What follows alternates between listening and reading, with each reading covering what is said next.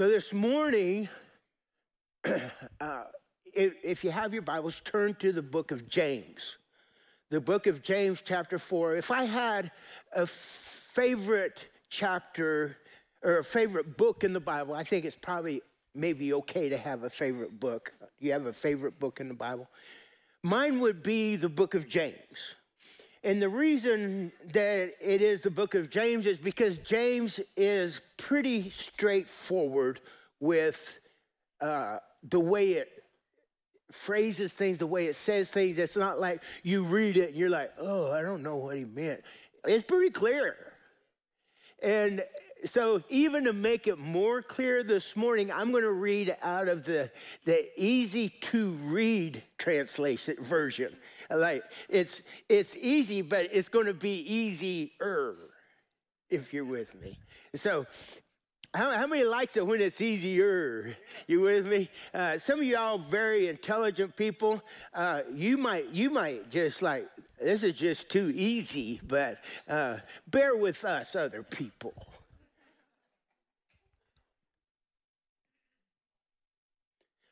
I know I say this a lot, but this may be as important a message or as valuable a message as you will hear me preach.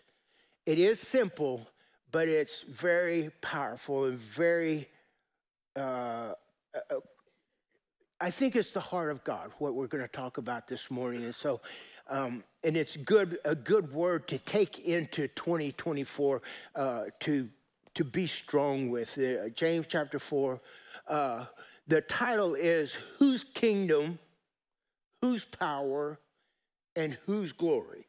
You know the Lord's Prayer, it says, Yours is the kingdom, yours is the power, yours is the. For how long? How long? Do you know how long forever is?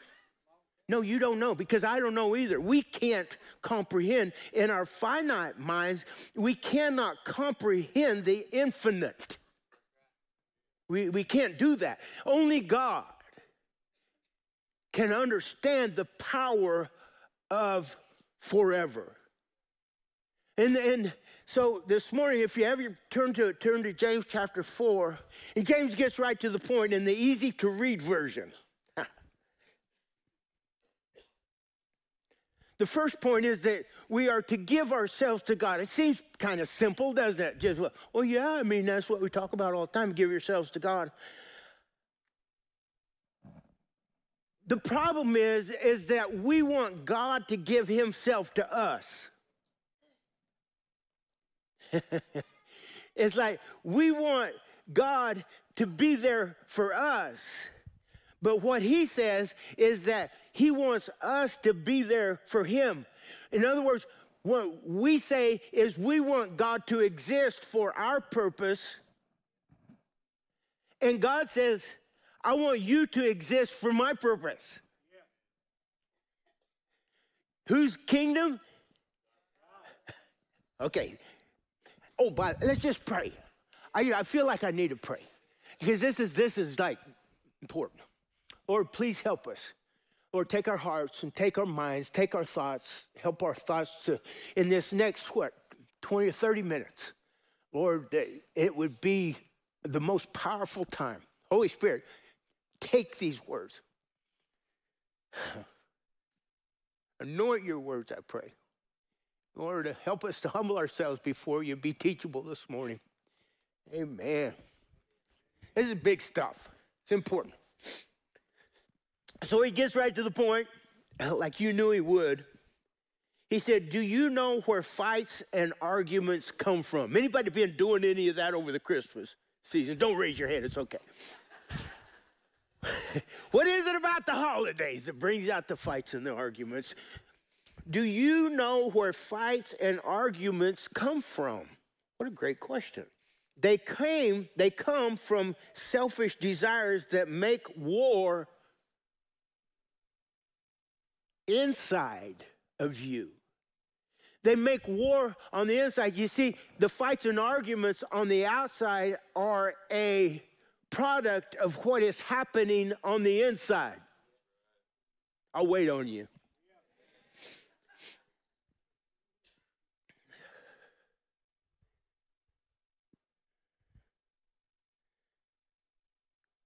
Verse 2 You want things, but you don't get them.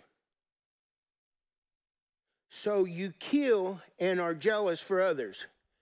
And I read this. We, we, we talked about a little bit last week about what, what you want.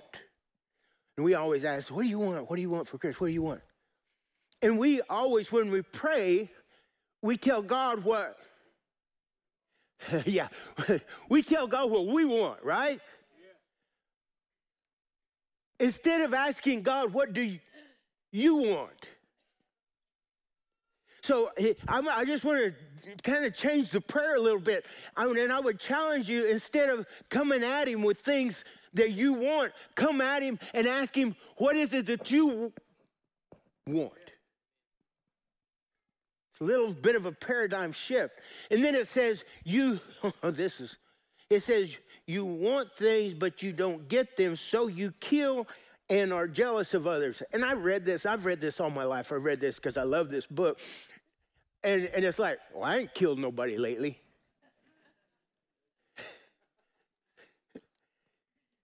but then the Holy Spirit, you know how he is. He deals with this and he asks the questions Have you killed any relationships lately?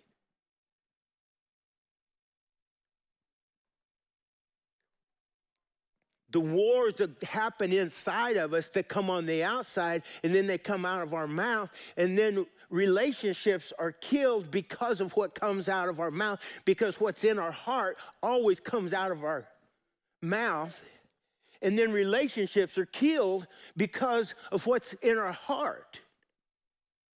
Okay, I'll, move on and a lot of times it's, it's jealousy that causes those things. And then it says, but you still cannot get what you want. I, I, no matter how hard you try and you do all of these things, you still don't get what you want.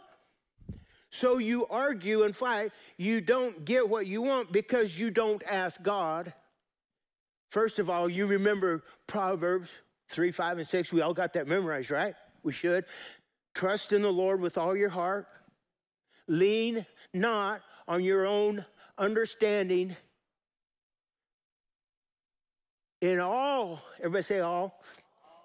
All your ways acknowledge him and he will direct your path. And what happens is, is many times we don't, and let me just give a little disclaimer here.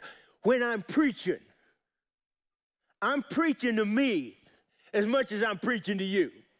I hadn't got all, I told somebody this past week, I said, preaching is easy, living it is the hard part. Anybody can preach it, but living it. So, what it says here, it says, you don't get what you want because you don't ask God. And then it says, or, everybody say, or, or when you ask, you don't receive anything because the reason you ask is wrong. You only want to use it for your own pleasure. Oh man, is that is that convicting? That convicts me. That gets to me. Because like when when I buy a horse, I don't buy a horse so I can let everybody and their dog ride my horse.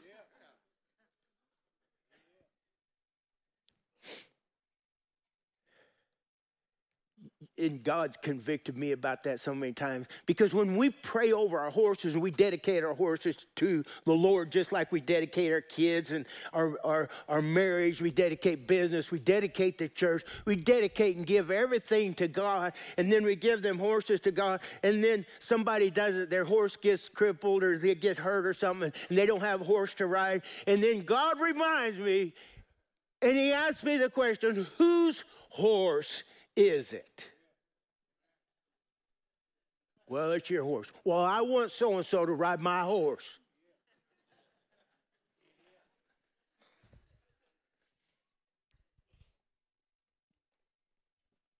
You know why we, you know why a lot of people don't want to pay their tithe? Because it's not God's money. We don't give it to God. Okay, I'll move on. I didn't tell I told you it wasn't easy. Oh, I hear people every once in a while. They're like, they're like, Pastor, if I win the lottery, we're just going to build a big sanctuary. That way we won't have to have four services every weekend. And we could, well, I'm going to build you a big sanctuary. And, and my response to them is always God is not interested in what you don't have. What are you doing with what you do have? Because he's sure not going to bless you with more until he can trust you with what you already have. Don't be saying, well, if this happened, I would do it. Do it now. Why wait for the lottery?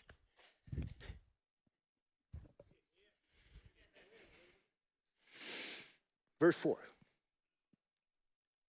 says you only want to use it for your own pleasure. Lord, help us. Help us to, to get this in our hearts, though. Honestly, the things that God blesses us with, He gives it to us so that we can be a blessing to Him. And if people are God's greatest treasure, God has given us what He has given us to be a blessing to others as well. Amen. And part of that deal, some many of y'all have given your house for our, our life groups and you have bible studies at your house every every week or every other week whenever you have your bible. But you do that because you realize that it's not your house. And i just want to say thank you for that because that's that's a blessing to the kingdom of god. Because the eternal things are the most valuable things and when we invest in the most valuable things it gets the greater blessings from god. Amen Verse 4. You people, this is the easy translation here. You people are not faithful to God. You should know that loving what the world has is the same thing. Loving what the world has is the same thing as hating God. Craving what the world craves is the same thing as hating God. Stay with me. So, anyone who wants to be a friend, be friends with this evil world, becomes God's enemy. When the things that the world offers us, the evil things that the world offers us, and that's the reason that the church will always be an enemy to the world. The world will always hate the church. The world will always hate the, the, the moral standards that God has placed, and, and, and the laws of God will always be an offense to the evil of the world. So don't be surprised when the world doesn't like you if you're living for Jesus. If the world doesn't agree with you because you're living with, for Jesus, if the world is offended by you because you're living for Jesus, I love this song. I what, what's the, what, what does it say? It says, I, we sang it this morning. I am who you I am not who the world says I am. I am who he says. It's big stuff. Big stuff. Big stuff. If you want to be friends with this evil world, we are an enemy of God. Verse 5 Do you think the scripture means nothing? The scripture says the spirit God made to live in us wants us only for himself. The spirit that lives inside of us wants us only for himself. I'm a married man. And I don't want to share Pastor Darla with any other man. Them fighting terms, and I got a gun if I need it. We ain't, we ain't going there. The Bible says that you and me, that we are the bride of Christ. Everybody say, I'm the bride. I am the bride of Christ. So what he's saying is, is that he doesn't want to share his bride with any other anything in the world. He is a jealous God. And he doesn't want the church committing adultery with the world. Does that make sense?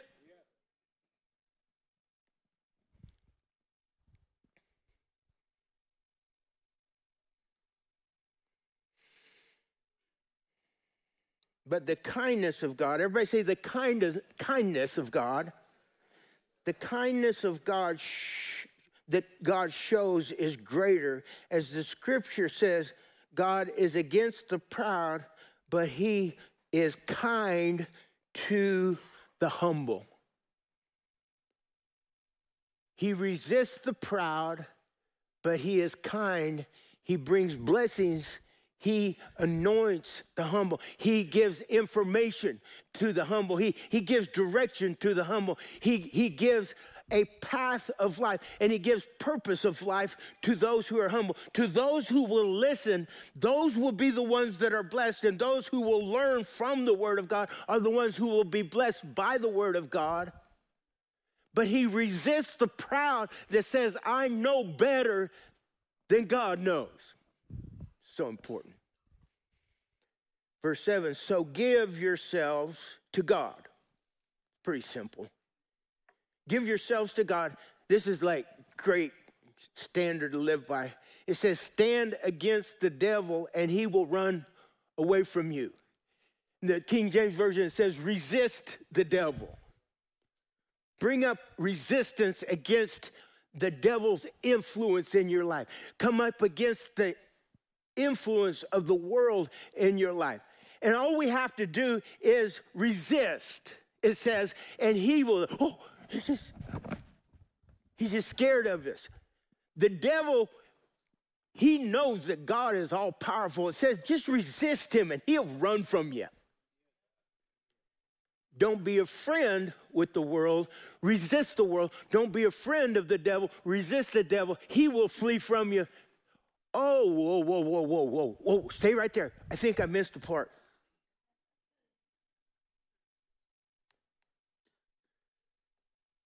Where, where was I?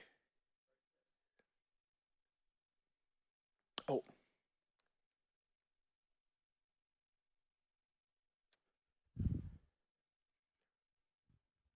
You give yourself to God. Stay with me. I'm, I'm going to make this point here. It says, Come near to God, and he will come near to you. You know, who in, in this scripture, who has to move? If it says, Come near to God, who's going to move? You, me. It says, Come near, you come near to God, and God will come near. Who, who makes the first move? You know, God Listen to me. God has already made his move toward us. But he says, it's your turn. You have to do something for you. You come near to God, and he's going to come near to you.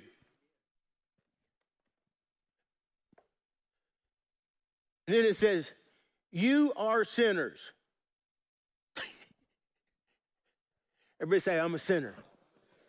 And, if you didn't say that like from your heart, uh, you really need this message really bad.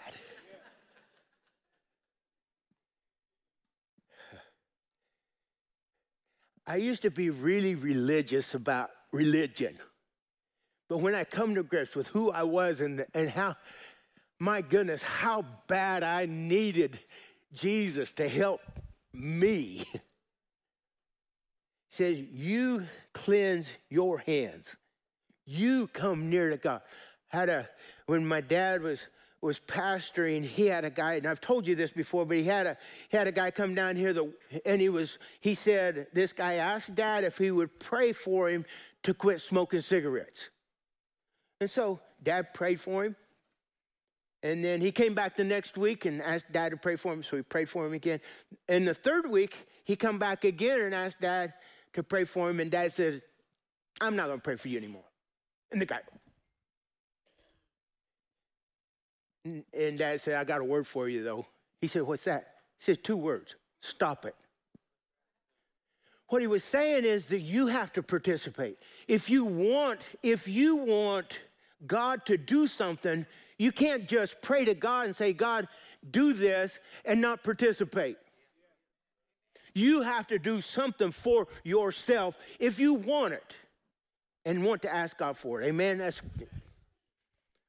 so it says, You are sinners, so clean sin out of your life. You do it.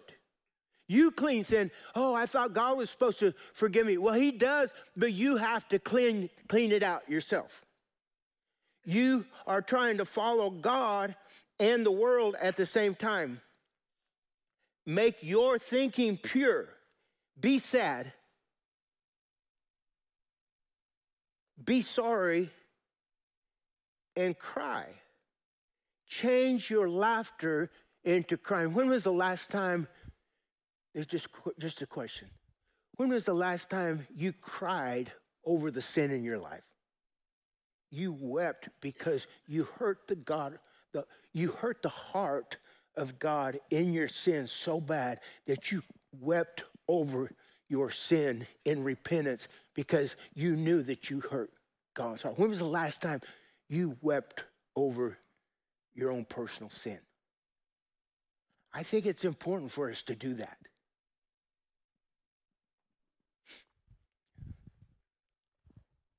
Says, Change your joy to sadness. Be humble before the Lord, and he will make you great. In other words, the more humble and the more teachable we are to God, and the more glory we give to God, the more honor we give to God, and the more power we give to God, the more power God gives back to us because we understand that it's from Him. It's not by works of righteousness that we've been saved, but it's because of His mercy, and that, that in and of itself will humble us. Amen. So the first thing is to give yourself to God. And, and, instead of asking God to give himself to you, you give yourself to God. And the second thing is that, that you are not the judge. Many times in our heart and in our flesh, we want to judge. It says, verse 11, brothers and sisters, don't say anything against each other.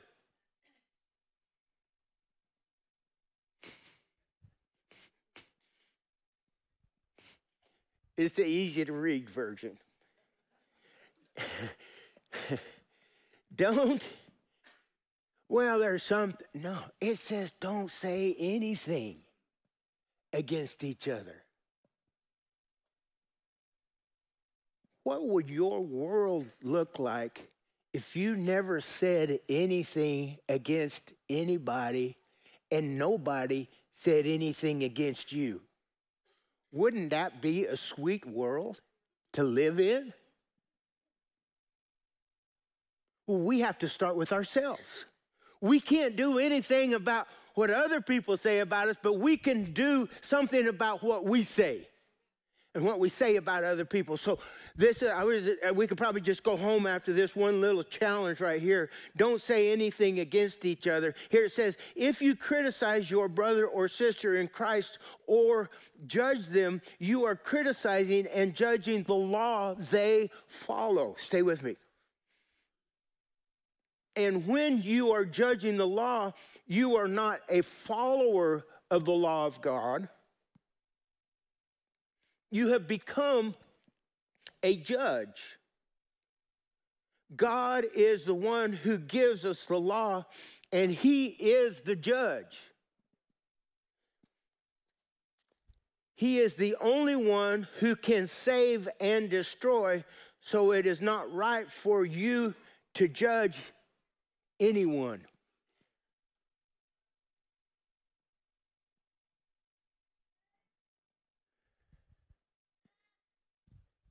Don't raise your hand on this, but uh, is there a critical spirit in you toward anybody?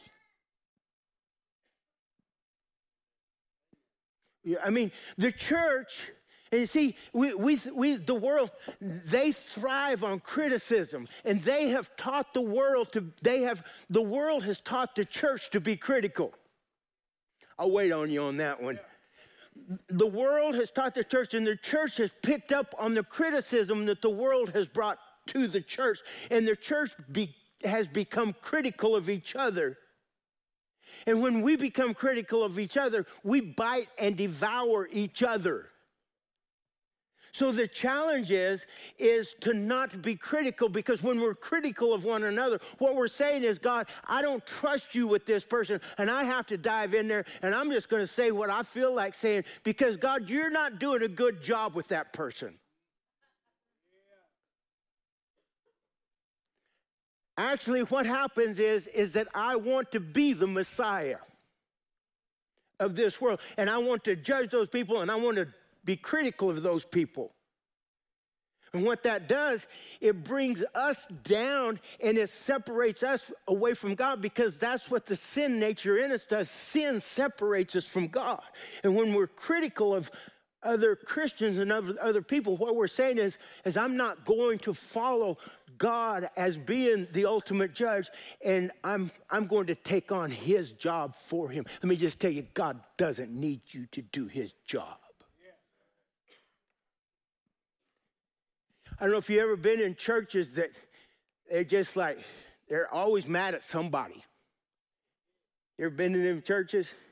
I'm like, we're not, we're not going there. It's not who we are. So it says, uh, give yourself to God. You are not the judge. And then the last one is let God plan your life.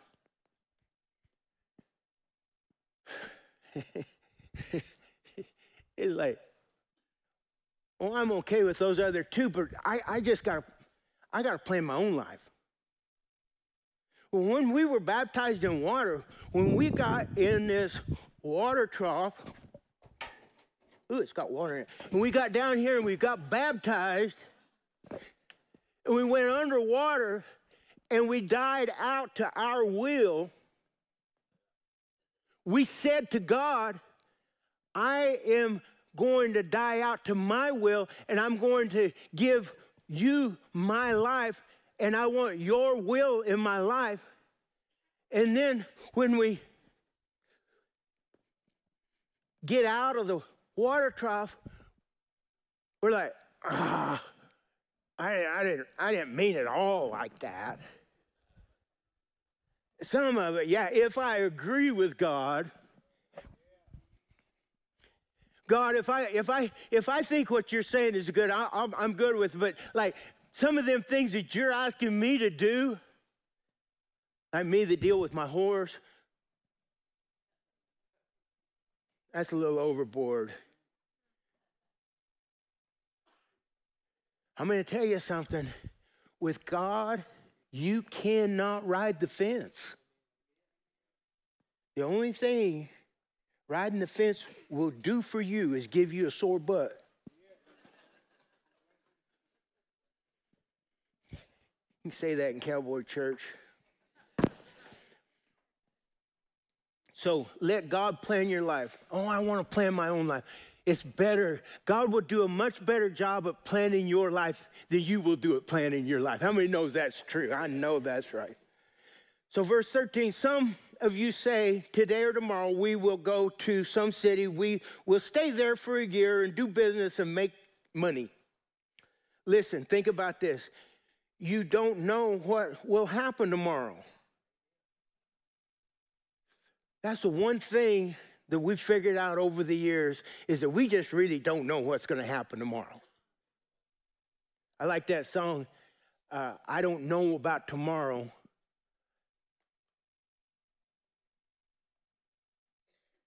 I don't know about tomorrow. Many, many things about tomorrow I don't seem to understand, but I know who holds the future and I know who holds my hand. he holds the future, but we don't know. And then it says, Your life is like a fog. The King James Version says it's like a vapor. It's just like this vapor and then it disappears. This is just This is just a dress rehearsal for the big thing. This life is so, I mean, if we could really get a hold of this concept that this life is so brief. All us old people, we know that because life just keeps going faster and faster and faster. We know that. But you younger people, listen, life is short. Life is short, it's brief. Life is like a vapor, it's like a fog. It says you can see it for a short time, but then it goes away. So you should say, if the Lord wants, we will live and do this or that. If God wills, if this is God's will, just like the, the Lord's Prayer, thy will be done on earth as you have planned it in heaven in 2024. I only want what you want for me. What you have planned for this world is what I pray for this world. And the things that you want in my life is what I want in my life. Whatever your plan is, that is my plan. And I give my will up so that I can do your will because I trust you more than I trust me. Oh, such freedom with that prayer. The Lord wants. Uh, and it says, But now you are proud and boast about yourself. All such boasting is wrong. If you fail to do, if you fail to do what you know is right, you are sinning. If you fail to do what is right, you are sinning. In the King James Version, I think it puts it this way He that knoweth to do good and doeth it not, to him it is sin. I like this better because there's a lot of things that I don't do well. I don't, there's a lot of things I don't do good. He that I know to do good, but I, uh, uh, like, like I'm not a good, uh, I'm not a good, I'm not a real detail man. I'm not good at details. I'm like a 30,000 foot guy. And there's a lot of people that are a lot better at it. So I let them do that. I, in, the, in the roping world, I'm not a good heeler. I don't heel. I head better than I heel. So, uh, and I think about this, and I read this verse, and I like this way, the way this puts it better, because it kind of lets me off the hook when I mess up roping.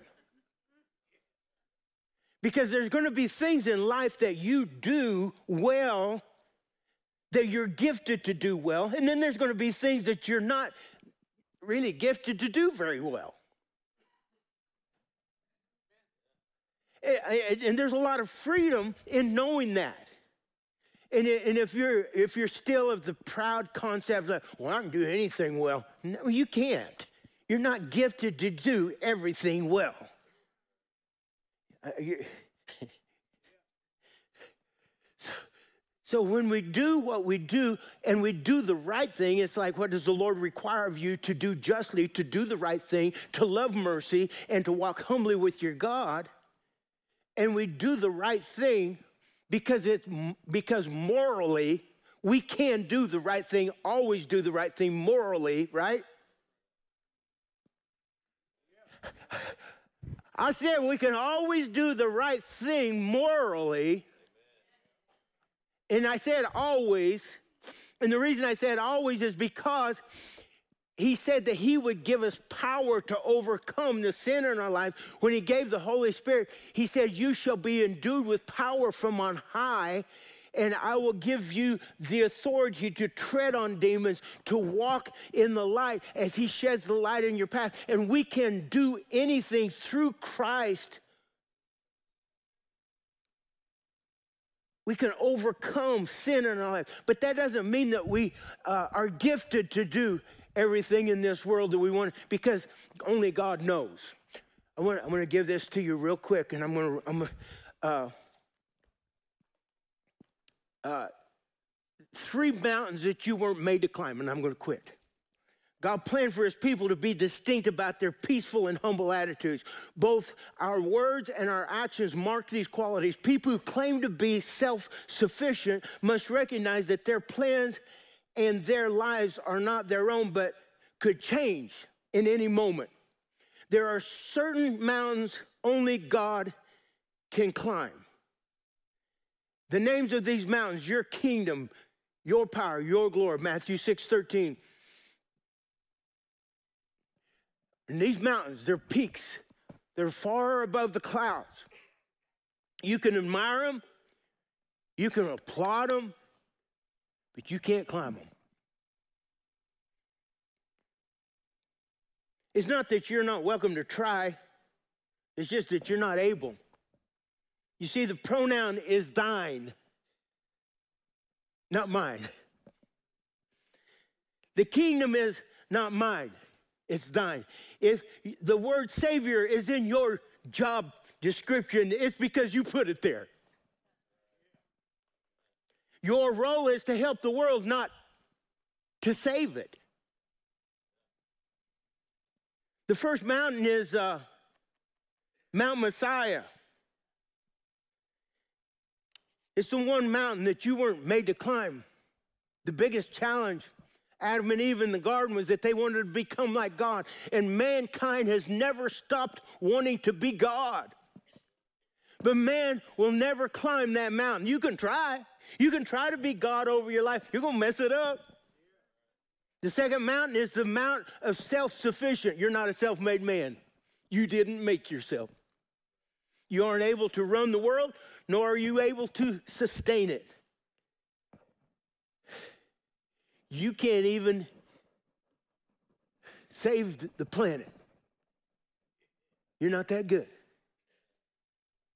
The world would like to tell you that you can save the planet. You're not God, and they're not God. Some of you think you can. You're self made, but you don't blow your, you don't bow your knees. You just roll up your sleeves, put in another 12 and a half hour day, which may be enough when it comes to making a living or building a business or making a lot of money. But when you face your grave or your own guilt, your power won't do the trick. You were not made to run a kingdom, nor, nor are you expected to be all powerful. And you certainly can't handle the glory. We've seen people try that. The second mountain is the mount of, or the third mount, third mountain is the mount is Mount Applause. It's probably the most seductive of the three peaks. The higher you climb, the more people applaud, but the thinner the air comes whenever you get real high on yourself. The air gets pretty thin up there. You see, the gifts of the world will never compare to the gift of Jesus. We can look for fulfillment in the things that the world offers, but we'll never have complete fulfillment and purpose for our life until we know the one who knows us, the one who created us, and the one who made us. More than one person has stood at the top and shouted, Mine, mine, mine is the glory. We see them every day on the internet. We see them on TV all the time. We see them in sports uh, on the football fields. Mine is the glory. Only to lose their balance and fall. Yours is the kingdom and the power and the glory forever. What protection this final phrase affords as you confess that God is in charge and you admit that you aren't. As you proclaim that God has power and you admit that you don't. And as you give God all the, the applause, there is none to inflate your brain. One of the things I've realized is that this year in October, I'll turn 70 years old. I'll be like an old, old guy. Like an old guy. Yeah, an old guy, just like you, Ronnie.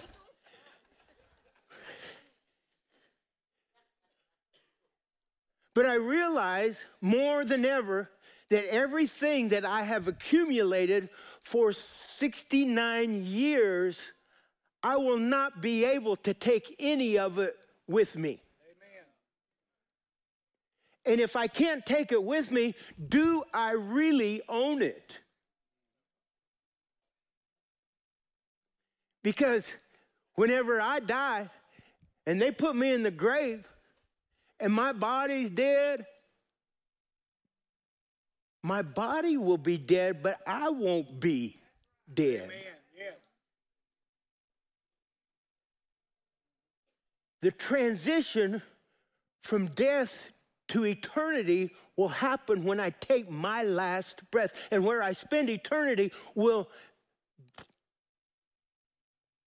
be determined by how I live my life now.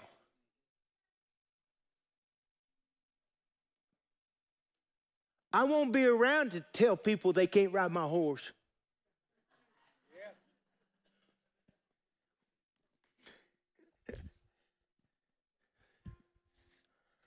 Everything that I worked for so hard all my life, somebody else will be happy to take over for me. And they're going to do whatever they want to do. You know why? I'll be dead. And it doesn't matter whether I'm good with being dead or not good with being dead, I'm still going to be dead. There's only one kind of dead, and that's dead. But I don't think we live our lives like that is really the way it happens. And uh, there's something about death is that, that we don't really understand either because a lot of young people, they're like, well, I'm just going to sow my wild oats now while I'm young, and then when I get old, I'll just pray for a crop failure.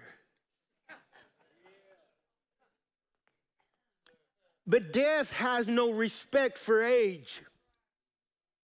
I've done funerals for babies that are a day old, and I've done funerals for 90 year old people.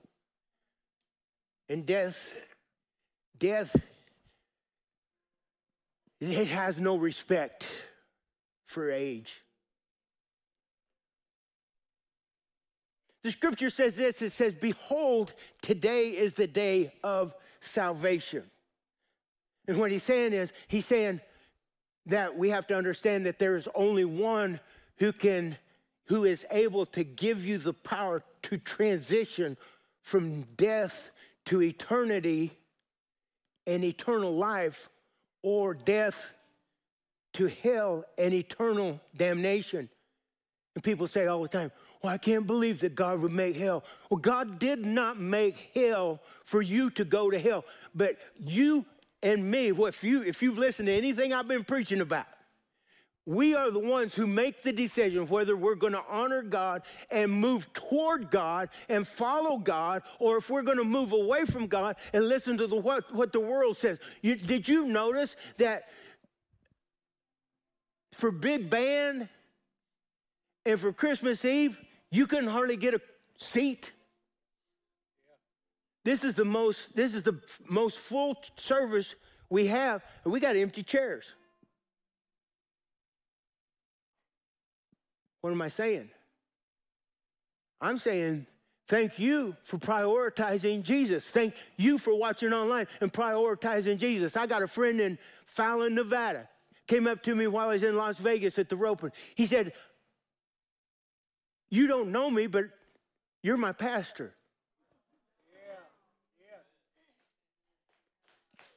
He's probably watching right now. He says he came back to Jesus, started watching online and came back to Jesus and made Jesus the Lord. You could tell he loved Jesus with all his heart out on a ranch out there in Nevada in the country. We went to Great Wolf Lodge this past week, took, my, took our grandkids, Pastor Darla and I took our grandkids up there. Guy come up to me we was, we was standing in line to get to get our drinks at the soda deal. He said, I just want to come shake the hand of the man that led me to Jesus. Wow. Yeah. I'm like, yes. I'm going to tell you something. This is not easy, but it's worth it. Yes, it you have kids, you have grandkids, you have people at work, you have influence. You have influence. You have influence. Everybody here has influence over somebody. Use it for the right reason because we're not our own. We don't want to be our own. We don't want to have to try to climb them mountains. I don't want to be God. I want to submit to the one who is God. I'm not perfect, but I'm working on it. I, we're late. My goodness, I just looked at the clock. Thank you for loving us, Lord. Thank you for your blessings. This morning, if you've never accepted Christ as your personal Savior and you know you need to do that, slip your hand up high. Preacher, that's me. I need Jesus in my heart. Yep, leave your hand up. I want to put a Bible in it. Anybody else? Yep, thank you. Thank you. Leave your hand up right up here, guys. Anybody else? Preacher, that's me. I need Jesus in my heart. Slip your hand up high. We want to put a Bible in it. Yep. Thank you. Right here. Yep. Thank you right there, too. Yep. Yep. Thank you. Thank you. Thank you. Thank you. Anybody else? Slip your hand up high. Anybody else? I need Jesus. I got to get my heart right this morning. I got to get my heart right. Yep, thank you. You can put your hand down. When you get your Bible, you can put your hand down. Anybody else?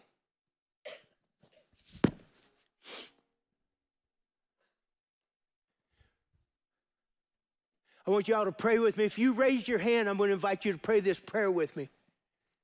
Mean it in your heart. Let's all help him pray. Just say, Dear Lord Jesus, thank you for loving me. Thank you for dying on the cross for my sins. Lord, I am a sinner. Please forgive me. I invite you into my heart. I invite you into my life. From this day forward, I give my life to you. Help me to read my Bible, to pray, show up for church, and get baptized. I love you, Jesus. Teach me to love you more. In Jesus' name I pray. Amen. Listen, if you prayed that prayer this morning and you meant it in your heart, you are born again. And don't look back. You got the same, you got the same challenges when you leave this place. And some of oh, I felt like somebody watching online accepted Jesus this morning. And I just pray for you that God will bless you. And uh, uh, let us know. Call the office. We want to send you a Bible. Stand with me, please.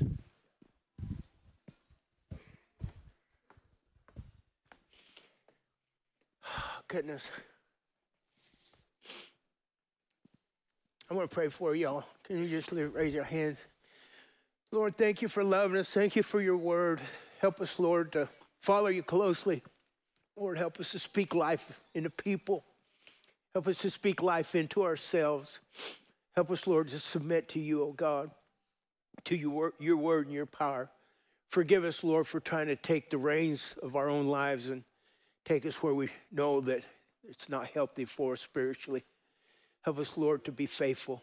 Everything we do, everything we do. In Jesus' name. And the church said, Amen. Amen. God bless y'all. We love you. Got a prayer team up here. If you need special prayer, we'd love to have you. God bless you. Have a great week.